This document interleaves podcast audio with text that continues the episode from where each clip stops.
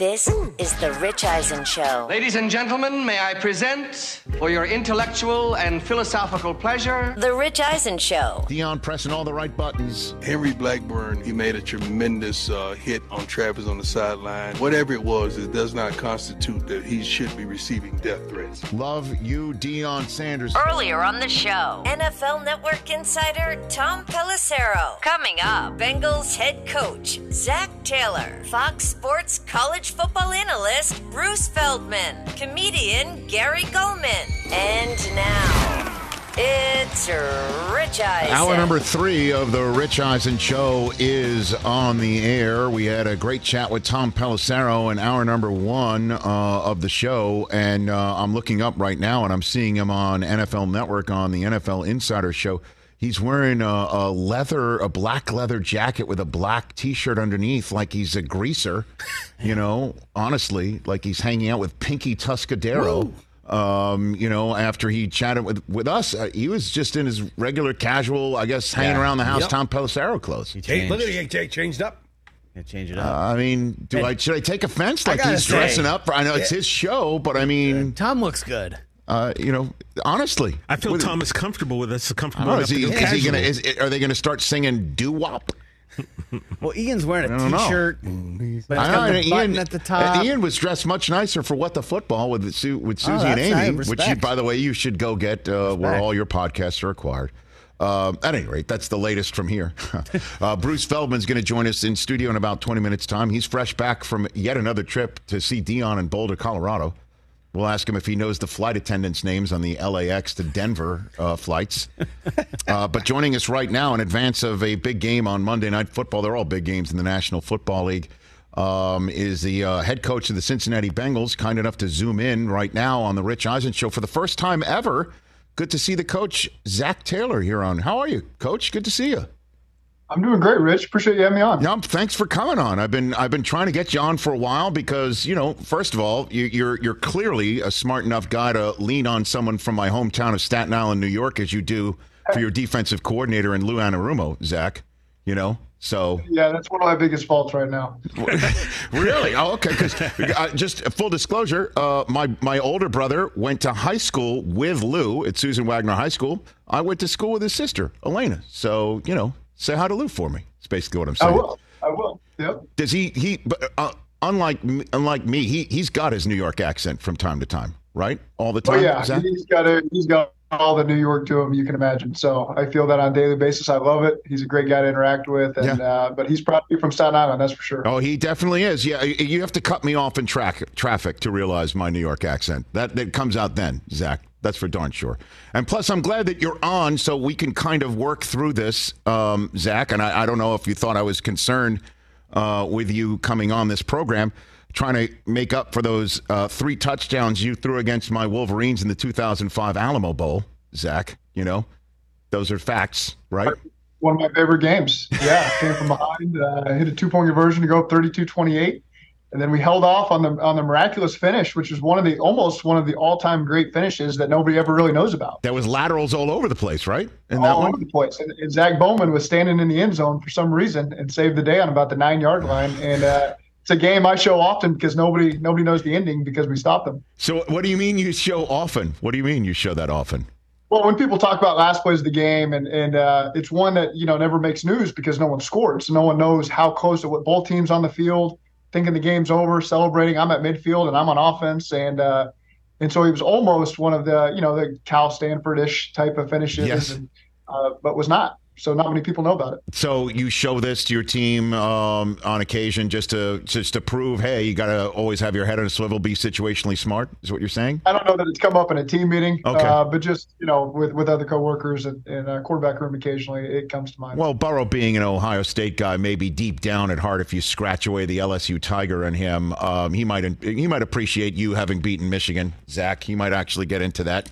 You never know. Sure. Um, sure. So uh, again, you having played the position, uh, tell me the first time you realized when you got a chance to meet him that Joe Burrow was the special quarterback that we know him to be, Zac. I heard a lot about him. You know, before I, I knew his dad, um, I knew of his brothers before I ever knew Joe Burrow existed. You know, his two older brothers played in Nebraska before I got there. I used to cross paths with his dad in the recruiting halls of Colerain High School here in Cincinnati when I was at UC. And so I heard a lot about this kid, Joe Burrow, and so started to follow his career when he transferred to LSU. Um, you could just watch the games and know. You know, it's one of the few players I really felt confident that you had a true understanding of the person before you actually met him. And then to meet him in the 17 minute combine interview that we did, uh, verified the things that we'd heard about him and felt really good about selecting him with the first pick, and it's worked out really well for us. So that 17 minute interview you had in in the hotel in Indianapolis, that that when he walked out, everybody looked at each other and said, "This is it," or did you continue grinding? Zac? I think we knew before that. Did. Uh, that certainly was just icing on the cake. And I, I, say 17 minutes. We may have encouraged him to come three or four minutes early, so it might have been more 20, 21 minutes. I bet. Uh, well, I mean, coming off a 60 touchdown season like that, you know, and then. Uh, and then again, I, I imagine because you had a decision to make, and I know I'm hitting the wayback machine before we get to the present here, um, to give him his old college receiver or one of them back. Was that a, a big um, was that something that you decided to lean on when it was Ja'Marr Chase time in the draft a couple years ago, Zac? Yeah, you know, I think the only question I asked Joe was scale of one to ten, how, how badly would you want Ja'Marr on the team? And he said ten. And there's really not much more need for conversation there.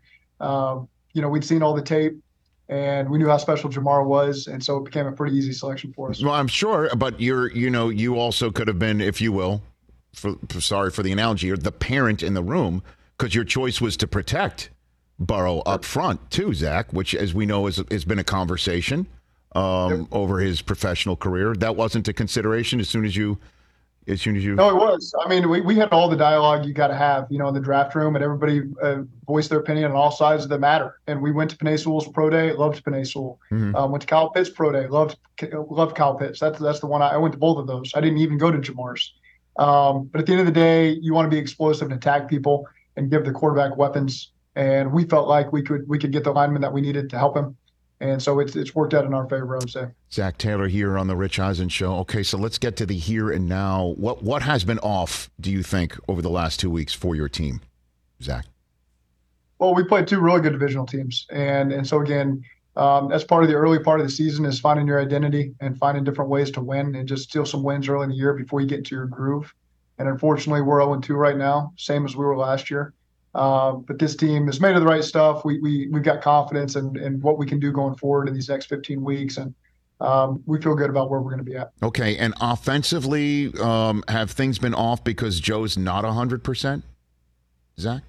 We, we felt pretty good last week. Uh, we had seven possessions, scored on three of them, and, and throw a pick in the end zone on the fourth one. So, um, you know, when you play Baltimore, it comes down to turnover battle, and, and you're going to have limited possessions. And so we, we, weren't able to maximize everything we did. But oh. I feel like we're moving in the right direction. Okay, that was also my sneaky way of trying to get into have you talk about your quarterback's health, Zac. You kind of.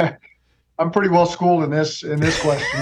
uh, you know, he he really it, it's um, it's been an encouraging early part of the week. Um, I've learned enough in my five years here to to to not assume anything. Right. Uh, we'll just take it day to day with him. He's been a little sore early in the week, but we'll see how it goes. Well, fortunate to get an extra day here. Well, is there a conversation being had about seeing the bye week imminent? I mean, it, it's it uh, imminent might be too tough of a word, but it is closer than it appears, right? And that you might have a conversation to try and give him the same amount of time off that you were afforded because of how early in the summer that Joe got hurt. Any thoughts about that on the table right now? I think the number one thing is Joe's health and making sure he, he's healthy in the short term and the long term. Um, so that's the focus point of any decision we'll make going forward. And um, talking to him and, and seeing how he feels over the course of the week, and then we'll get to where we need to get to. Okay, and then just him in in general. Um, have you seen him ever bothered by anything serious, Zac? I mean, other than you know, um, you know the the obvious from last year's Monday nighter, but just other than that, um, have you ever seen him flappable, Zac? No, because um, his preparation is so intense and so detailed that gets him prepared. Um, that he's unwavered by any situation he encounters, you know, and, and again, that's what that's his edge. That what makes him so different. That's what makes him so rare it's it's unexplainable at times because you're rarely around a person like this um, who operates like he does. And um, you know, so that's just Joe. That's that's the best way to describe it. You got to be around him to understand him, uh, and we're happy that he's a Cincinnati Bengal. Well, can you give me a little bit more meat on that, Bones? I think fans would love to know. What, what do you mean by his preparation? Uh, I'm sure, again, you've been around some tremendous professionals, and and and you played Yeah. the position yourself. What, what do you mean by what he does and prepares that makes him special, Zac? Well, I'd say, I'd say he's still, you know, career wise, relatively young. He's in his fourth year, um, but there's a confidence about him that's uh, it- it- unusual. You know, sometimes you get guys early in the league where they're going to yes sir you to death and say, yeah, I got it, I got it, when they don't really got it. And he's he's got enough confidence in himself to say, I, I don't understand what you're saying. Um, you know, I, I don't understand this play. I don't want to run this play. And most guys are just yes sir to death early in the career, and he doesn't do that. And so again, his preparation leads him to the confidence in the things that he knows and the things that he doesn't know, he's going to ask myself or Dan Pitcher or Brian Callahan and get some clarification. And um, you know, he's unfiltered, and that's that's what you want. You don't want people just to tell you what you want to hear, especially at the quarterback position. Um, and so it's it's uh, it's, it's comforting to know that he's the quarterback and, and he's going to tell you how he feels. So you've obviously ripped plays out of the playbook when he says no, no thanks. Oh, yeah. I mean, you've done that. Yeah, that's a lesson I've learned as a young quarterback coach. You know, Matt Moore, the, the all-time great backup quarterback, Yeah. Matt Moore told me, quarterback, ask for something, you know, call it because you've empowered him and he's asked for it, he's going to make it work. And and if a quarterback says I don't like it, even though you like it, don't call it because then you know the game's in the balance and he's a little unsure, undecided, doesn't get it, doesn't pull the trigger when you wanted him to. And um, so I, I've taken those lessons over my ten years coaching quarterbacks and applied them to Joe, and uh, we've got really good dialogue going into games. Who do you lean on? Uh, again, you know, obviously you've been around this sport for a while. Um, head coach since 2019. Who who is your your your I guess round table that you bounce things off of, Zac? Yeah, my father, number one, he was he was my coach growing up. He's he's the best man I know, and so I lean on him for all the advice. And uh, my brother's the OC at the Jaguars. We talk um, very often, um, you know, and bounce things off of each other. Know that we're going to get true answers from one another.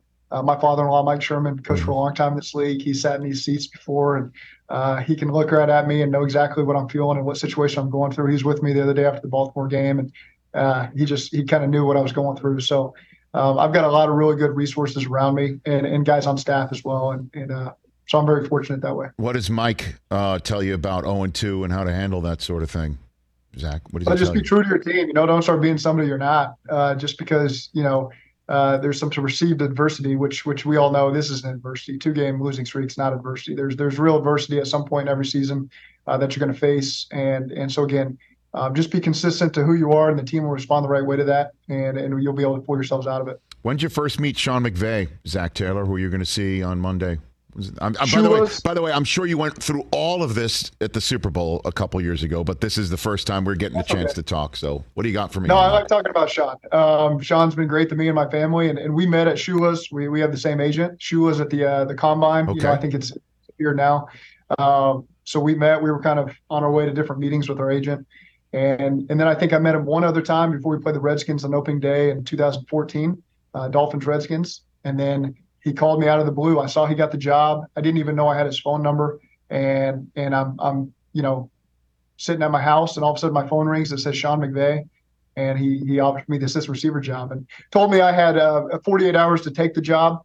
Um, I said, great. He called me back one hour later. He said, okay, what's your decision? He just got this energy about him that you're just, you know, man, I'm from Oklahoma. I've lived in Cincinnati. i I got to move to LA. I don't know anything about that. That's a little scary for me and my three kids, and my wife. And Mhm. uh, but Sean just has this way where it's like, I got to go take this assistant receiver job and and move to the unknown of LA. And uh, best decision I ever made. And did you witness firsthand immediately, apparently, his ridiculous flashbulb memory recall where he would be able to tell you down and distance from something 19 million years ago? Zac, have you seen something Yeah. like that?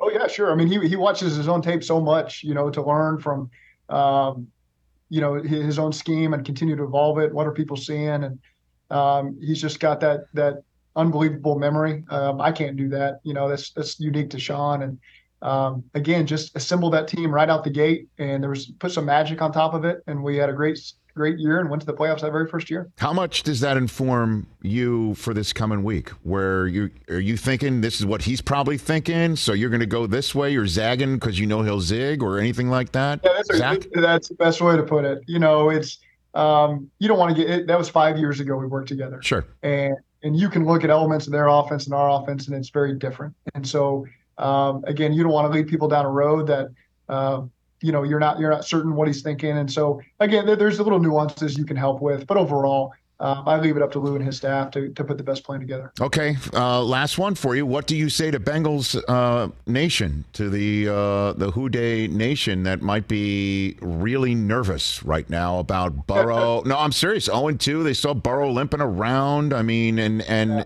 and it just might feel different to them based on last year's 0 2. Yeah, it's okay. Um, you know, we got really passionate fan base, and so um, I understand why people would feel that way uh, there's a confidence in our locker room and our coaching staff that, that, we know what we have and we know what's in store for this season. Um, and so we're gonna we're gonna take it one game at a time and find a way to get some wins, start stacking them. And um, we've been here before, and, and so we know the path to to get out of this mess. Coach, thanks for the time. Greatly appreciated. Let's do this more often. You know, now that we've now you know now that we're now we finally got past the 2005 Alamo Bowl together. You know, I'll never get past it. I'll, I'll bring that up every time I see you, Rich. I appreciate it. Take care of yourself, Zac Taylor. Appreciate the time. You. you. got it. That's Thank the you. head coach of the Cincinnati Bengals, Zac Taylor. We'll always have the Alamo Bowl of 2005. Remember the Alamo Bowl. Hey. so Burrow's a little sore. You me, gotta set him. Me too. Uh, no, no. Why? I go 0 and 3. Then what? I don't know if there's hey, what, any what, team. What are the numbers of 0 and 3 teams to make the playoffs? It's not great. Probably 1%.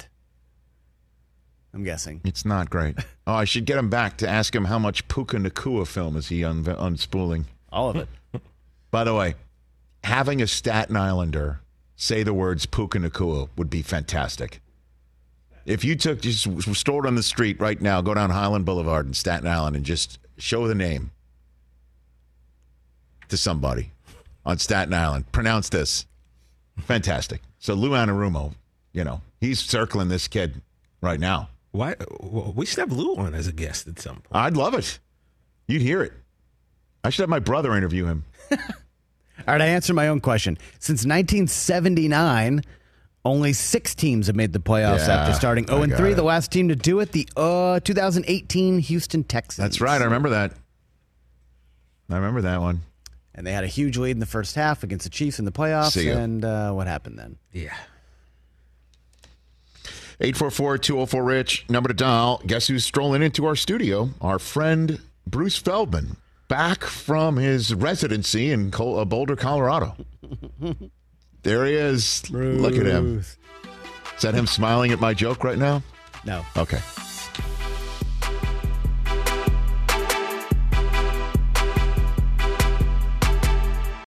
Let's talk game time. Boy, do we love using game time tickets at the Rich Eisen show. And every single time I've been watching the basketball playoffs on TV, I've been wondering what it would be like to be at these games. And when you choose your tickets on game time, you can see the view from your seat where the court is, where you are in relation to it, and then the all in prices. That's my favorite feature. The all in prices makes sure that you see the lowest price guarantee and also know exactly how much everything costs costs all in before you purchase. So all the guesswork is removed when you buy playoff tickets with Game Time.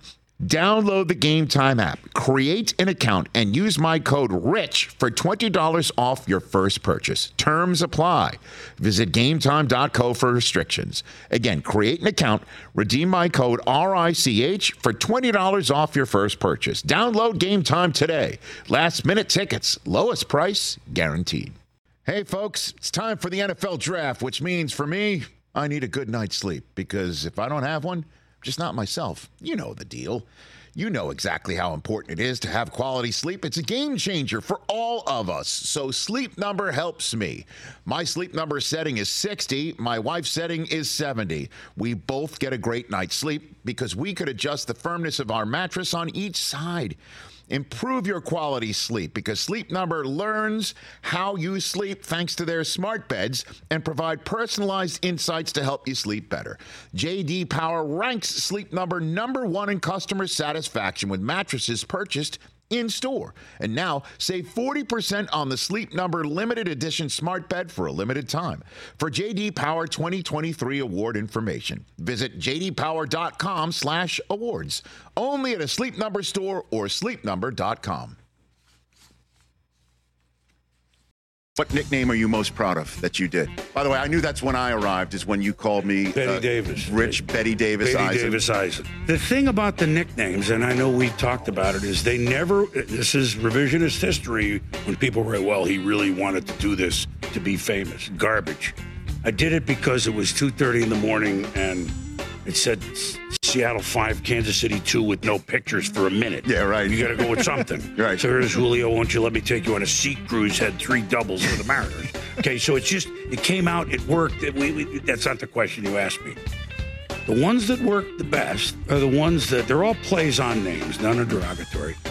But you don't have to eat.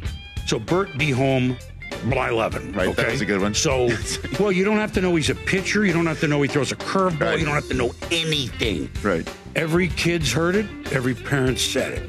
You don't even have to be a baseball fan to get that. So a lot of them are foods. Some of them are. I mean, John tonight let it be Lowenstein. That's I mean, um, there. I mean, there's Jose. Can you see Cruz? O to be young again. McDowell, that was- I mean, there. Jim two silhouettes on.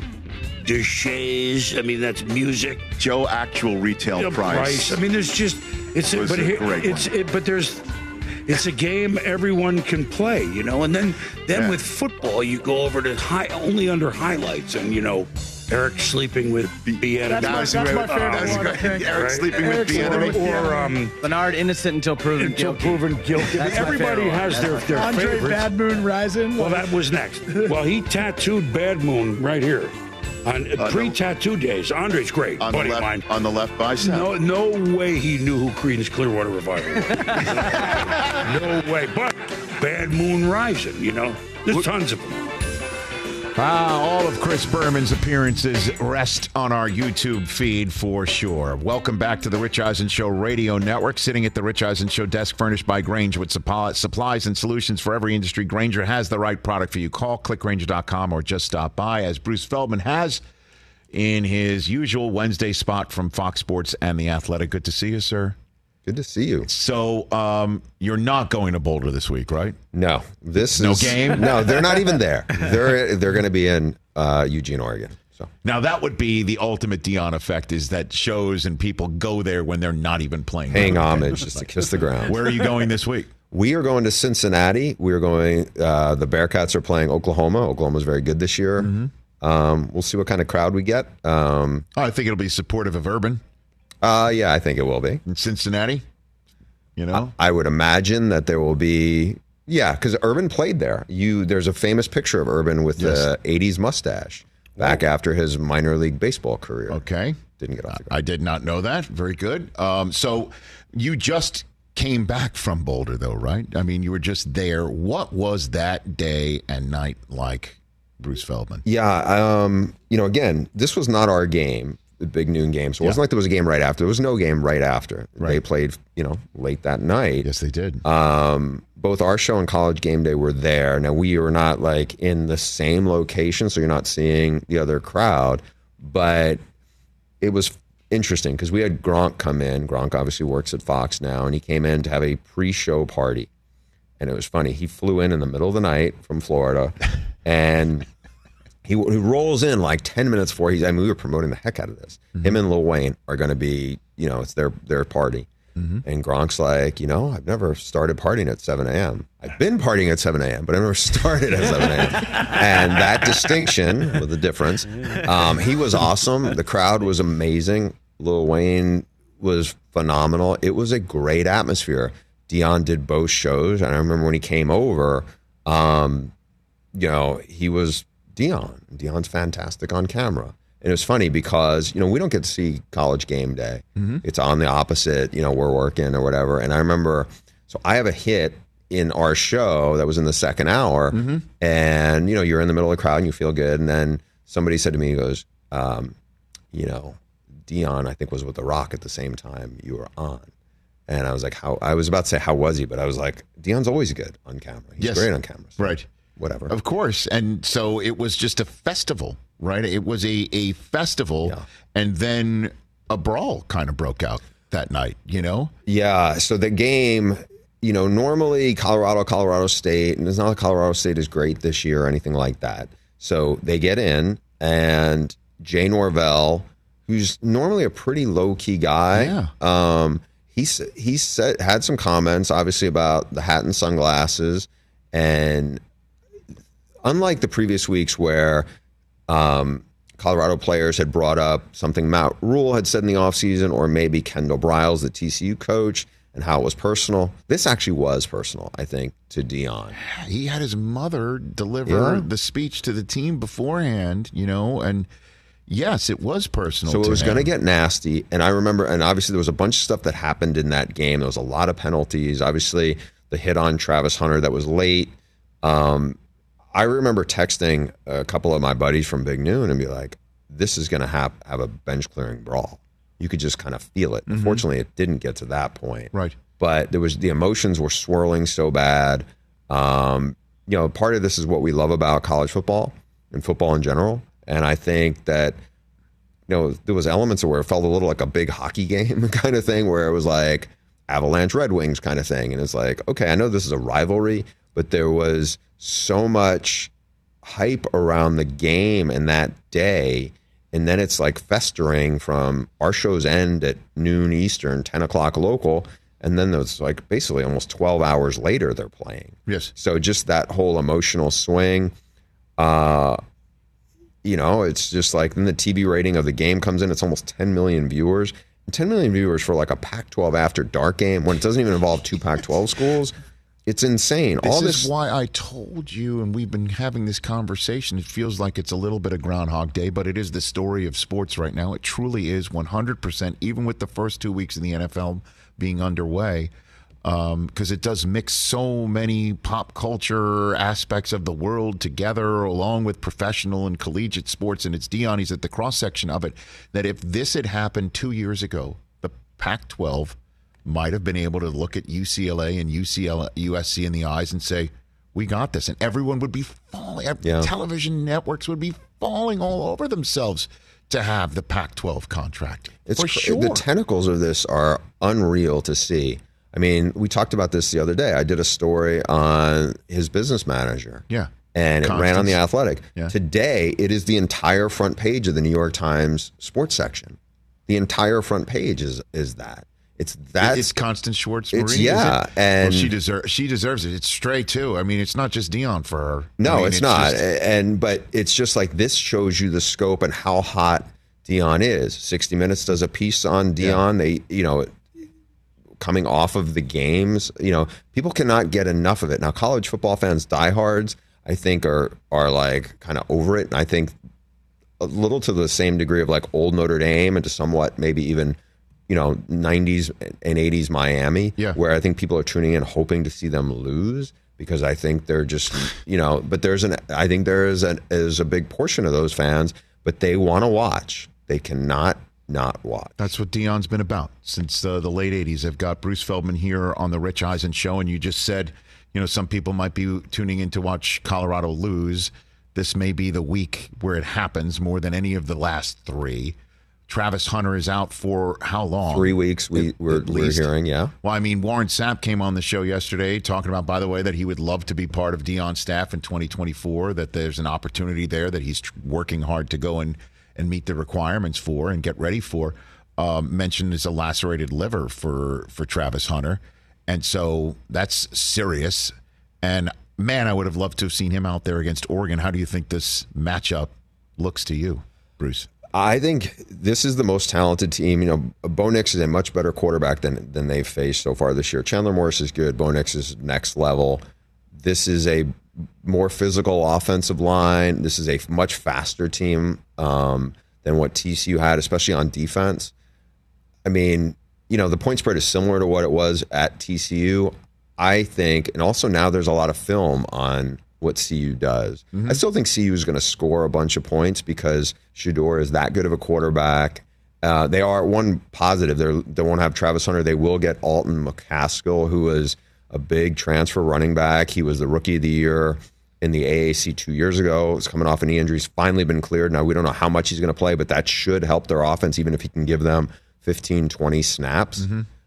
I suspect they will they will lose in a high scoring game just because I don't see them, you know, you wonder how long that their limited depth can hold up as we get further into the season. And this is a like I said, this is a tough place to play. It is a much more talented team than they've faced so far. Nebraska did not have the firepower and the athletes that Oregon has. TCU had some of it, but not like this. And now um, my guess is, you know, they will end up losing something like, you know, a, a 45 to 31 kind of game. Mm-hmm.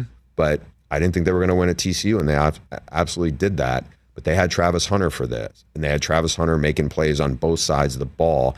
I think they will miss him even more on defense than they do on offense, just because of how good Bo Nix is at extending plays. And then, I mean, the rest of this is this is the first full weekend I think where there's big time games all over the country. Obviously, um, let's hit Ohio State Notre Dame. How do you see that one playing out? What's your preview of that one, Bruce Feldman? Yeah, this is a heavyweight fight right now. Last year, first real game for Marcus Freeman. You know, he coached the bowl game, but when he got in there, they I thought did a really good job keeping it close. And that was against C.J. Stroud at Right. Ohio State. C.J. Stroud Stroud's obviously in the NFL now. Kyle McCord's had some good moments. There's still Marvin Harrison Jr. Um, you know, Sam Hartman is a huge upgrade from anything Notre Dame's had playing quarterback probably since Brady Quinn. And that's a long time ago. And so I think Notre Dame has a lot of speed. I think Notre Dame matches up pretty well. Um, I feel like, you know, I'm, you said it, this weekend, there's awesome matchups. This is the headliner because you have, you know, two top 10 teams. It's in a storied atmosphere. I would not at all be surprised if Notre Dame knocked off um, Ohio State. The thing is, as you well know, the team that's been able to get them is Michigan, who has been really, really physical. Notre Dame has a good offensive line. I don't know if it's quite as good as what Michigan's had the last couple years. You know, they run the ball well. Um, man, I can't wait to watch. I mean, my my gut wants to pick Notre Dame in this game, but my head's telling me you know, at some point the Ohio State receivers are just too good and they'll make big plays at the end of the game and and that and they'll pull it out. But I, I can't wait to watch this game. You know, it's it's fascinating. Whatever you said over the last two minutes, they, it just turned into Charlie Brown's teacher. As soon as I heard you say the team that beats Ohio State is Michigan, and that Notre Dame might not have the same thing that Michigan has. As soon as you said that, everything else that just it just I just tuned out the rest of what you said. Not my intent. Um, Jim Harbaugh comes back uh, against Rutgers, three and zero versus three and zero, right there. That's an interesting one. But what what uh, what else uh, is up there for you to hit here? So let's get to the like Clemson, which got smashed by Duke Yeah. in the opener. You know. Yep. Um, but now they go to Florida State. Florida State looked really good. Same weekend against a talented LSU team, blew them off the field. Yep. Right. So, um, can you know? Were we wrong? Were there overreactions of Week One?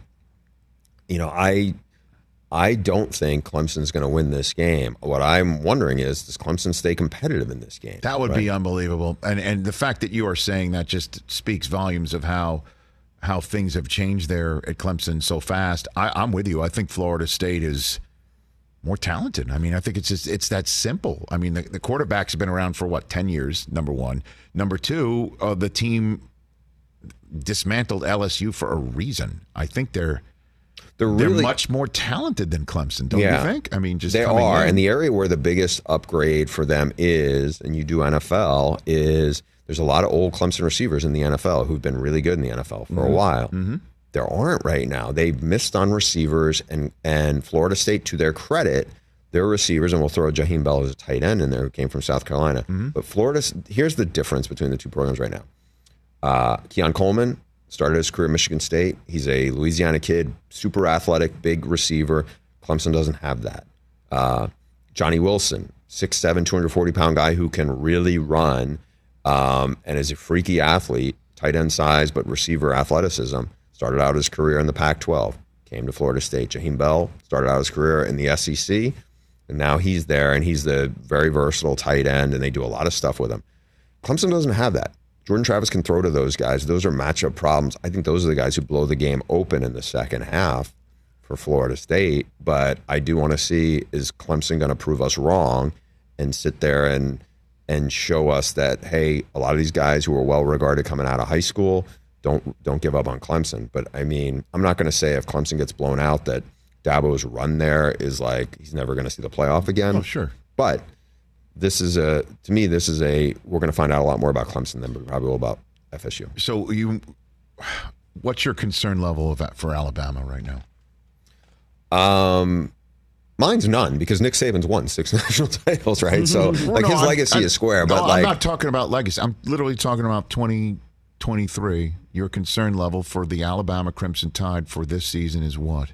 Uh, are they a, are they a, a seriously a top ten team? And they looked terrible last week against USF, right? So I think that was the opportunity where Nick Saban and his new OC Tommy Rees gave Tyler Buchner and said, "Look, you you followed Tommy Rees here for a reason. We're going to give you a shot. It didn't go great. It didn't go good.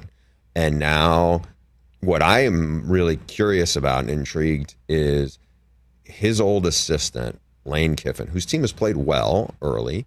Um, you know, he put something out there. He to, Lane Kiffin told his own, you know, Ole Miss beat writers, "Hey, uh, the defensive coordinator is not the defensive coordinator. The secondary coach is now calling the defense."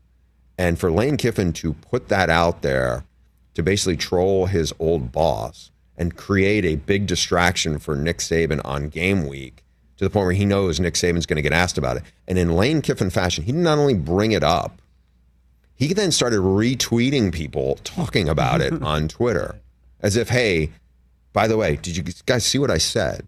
And so Nick Saban gets asked about it. Nick Saban said, no, Kevin Steele is star defensive coordinator. You know, it's by the way, it was after like one game of substance. It was the Texas game. Mm-hmm. And it wasn't just the defense that lost that game. The offense looked really bad too. So that, you know, jousting between Lane Kiffin trolling his old boss. Now it's in Tuscaloosa. Um, and you know, like I can only imagine what was going through Nick Saban's head when somebody told him, "Hey, Lane said Kevin's not the defensive coordinator; that T. Rob's now running the defense." You mean you mean uh, Nick's not on Reddit himself? He's not he's not trolling I the would message boards pages. No, I think he has better things to do with his time than to be on Twitter. Um, but the fact that Lane said it, and also these staffs are really close. Nick Saban's old defense coordinator, Pete Golding, he is now the defense coordinator for Lane Kiffin at Ole Miss. There's a lot of connections between the staff. Same agent. They're both represented by Jimmy Sexton. I'm sure there's a lot of gossip that gets back to Oxford, and I'm sure it gets back to to, to Tuscaloosa. So that's the that's the subplot in That's that a game. good one. I like it.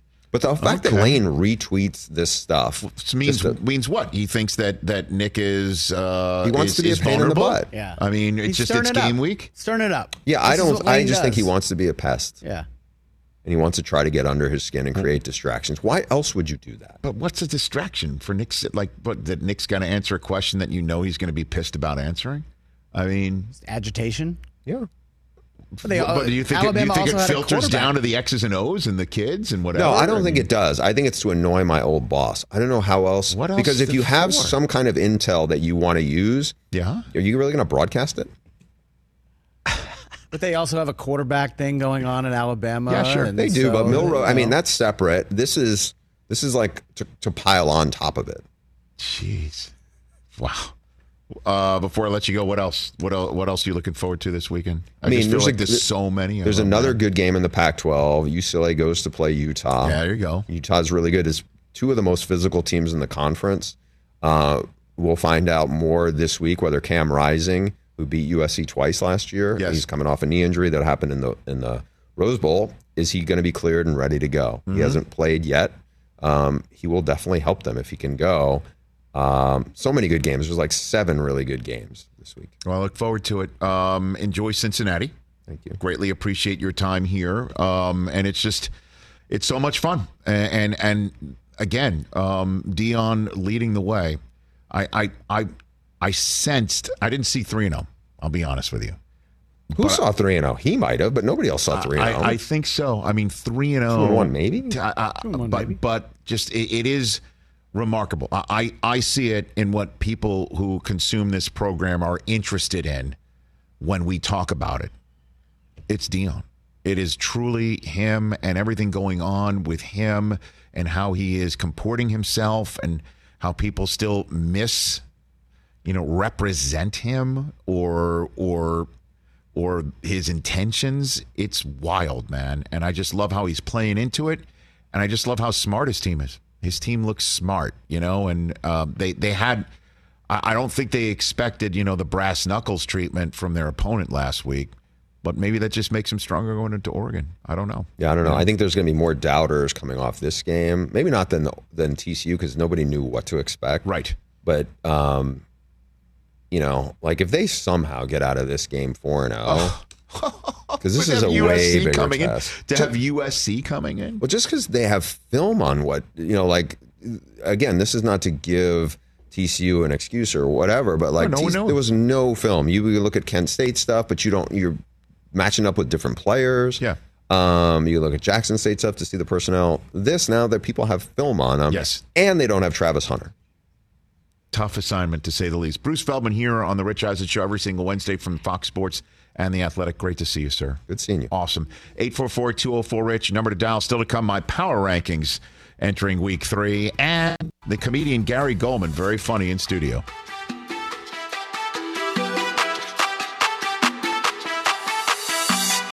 Let's talk O'Reilly Auto Parts, people, or as you might know from their jingle, O O O O'Reilly Auto Parts.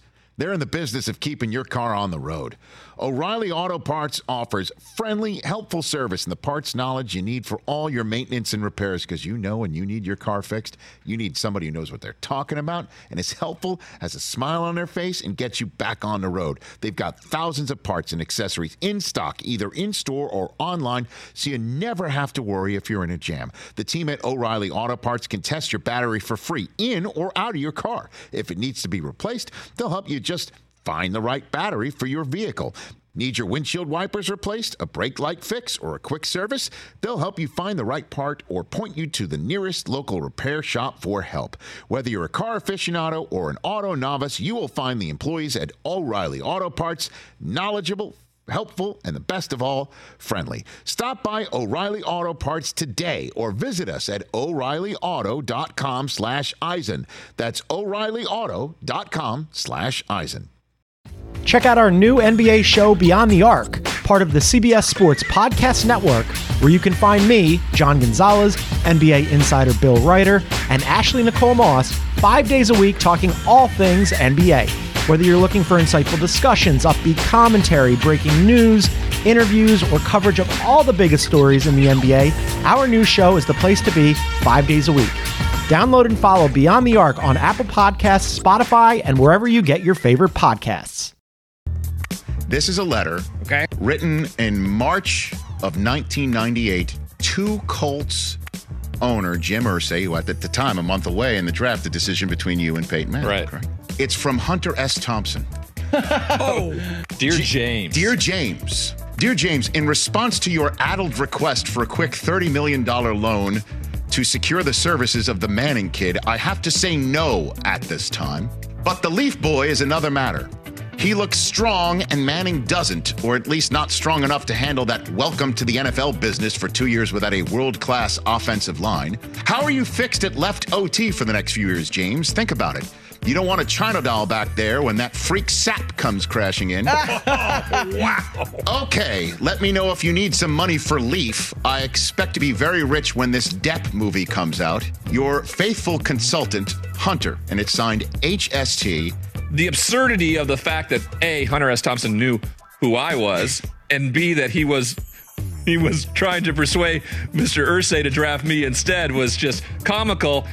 And tw- not to see it for 20 years, how does it? It just it's just nowhere to be found. Nowhere to be found. Right. I called John Walsh of ESPN. It's a thousand percent real. Wow. And Hunter S. Thompson was a huge NFL fan and obviously had an opinion on, on the 1998 draft. well, I think now that we know that ev- a lot of people had an opinion on the 1998 NFL draft. This is amazing. Isn't that amazing? I love that line.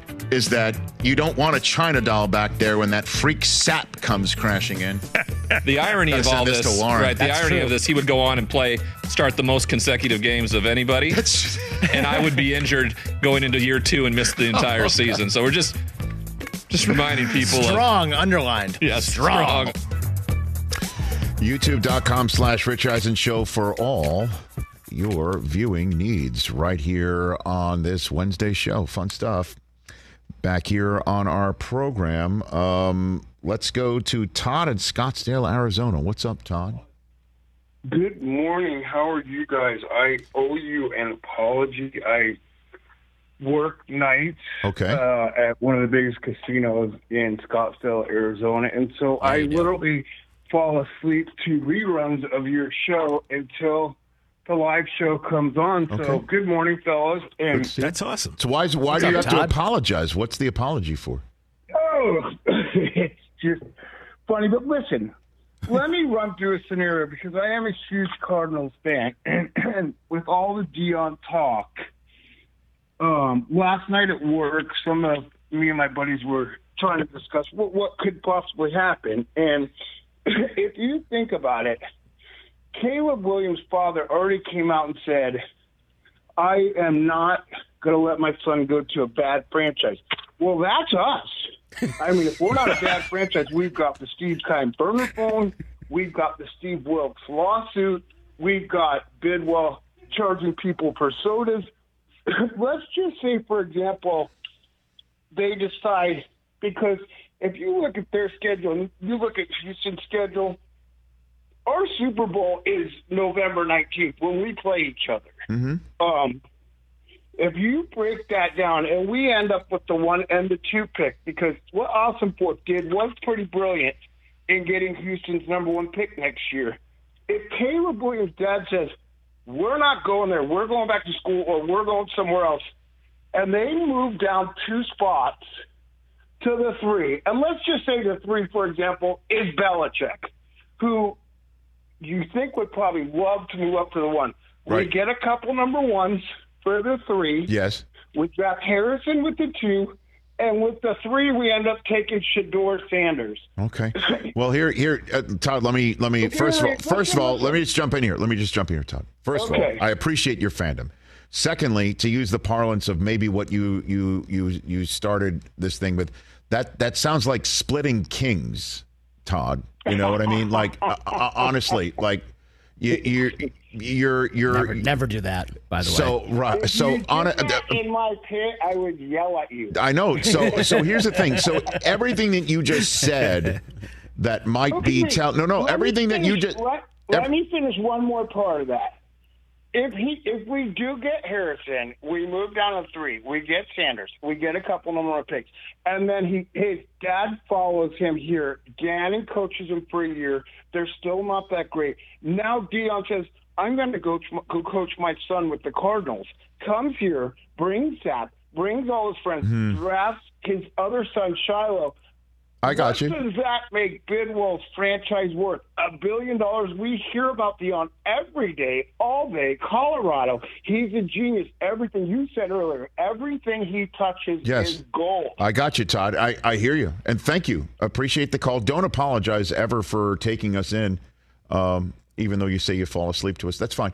Um, That's a com- listen, that's a compliment. I do, I do, I do understand that. I do understand that. Yeah. I want people to know that too. That that that's a compliment. Also the same way you don't want to split. also always hit like on 16. noise. Here's where Todd's onto something.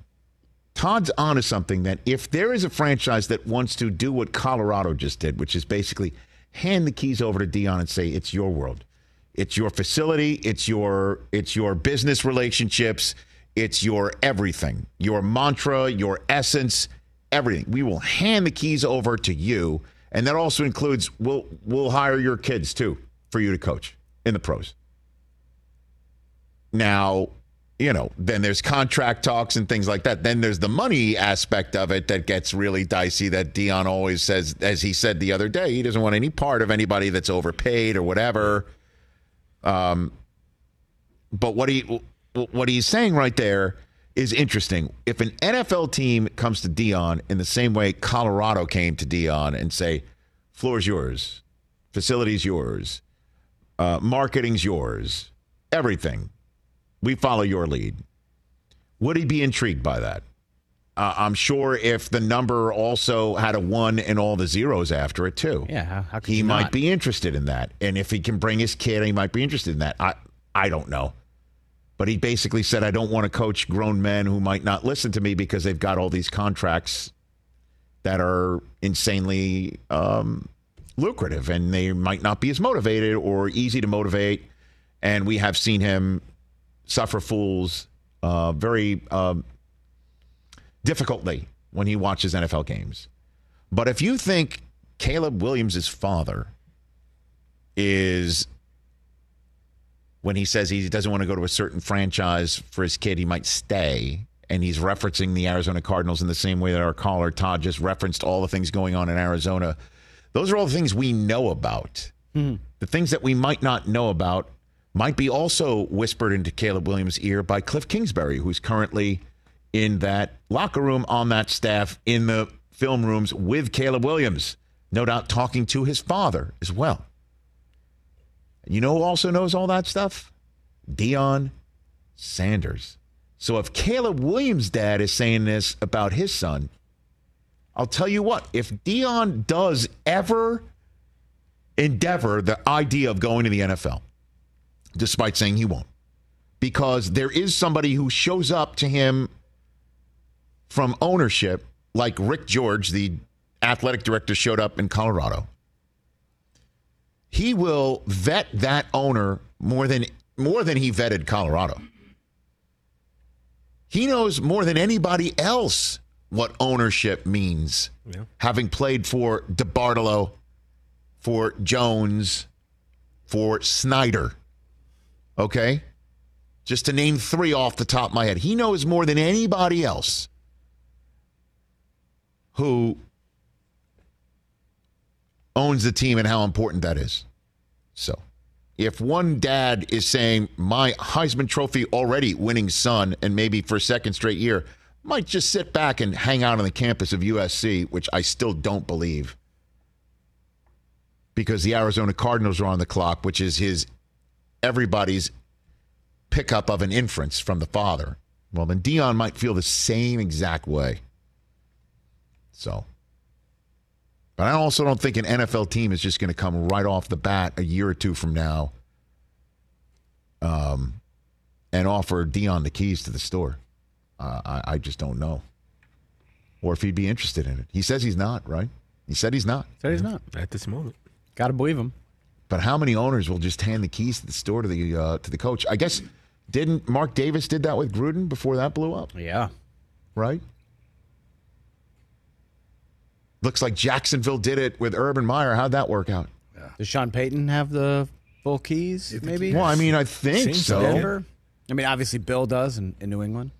Well, and it seems like Mc, McDaniels does in Vegas right now, where he's turning the team into a Patriots West, which I know they bristle at that notion. But what an interesting caller right there from start to finish. Falling asleep to us. But that, that honestly, compliment. Sometimes you just you just take the hand that you, you're winning, right? Deion's got two kings in front of him. Stay. Just stay. One hand beats you. Right. Stay. You're not Stay. splitting kings here to try Stay. and figure out where I'm going next with my kids. I don't think. No.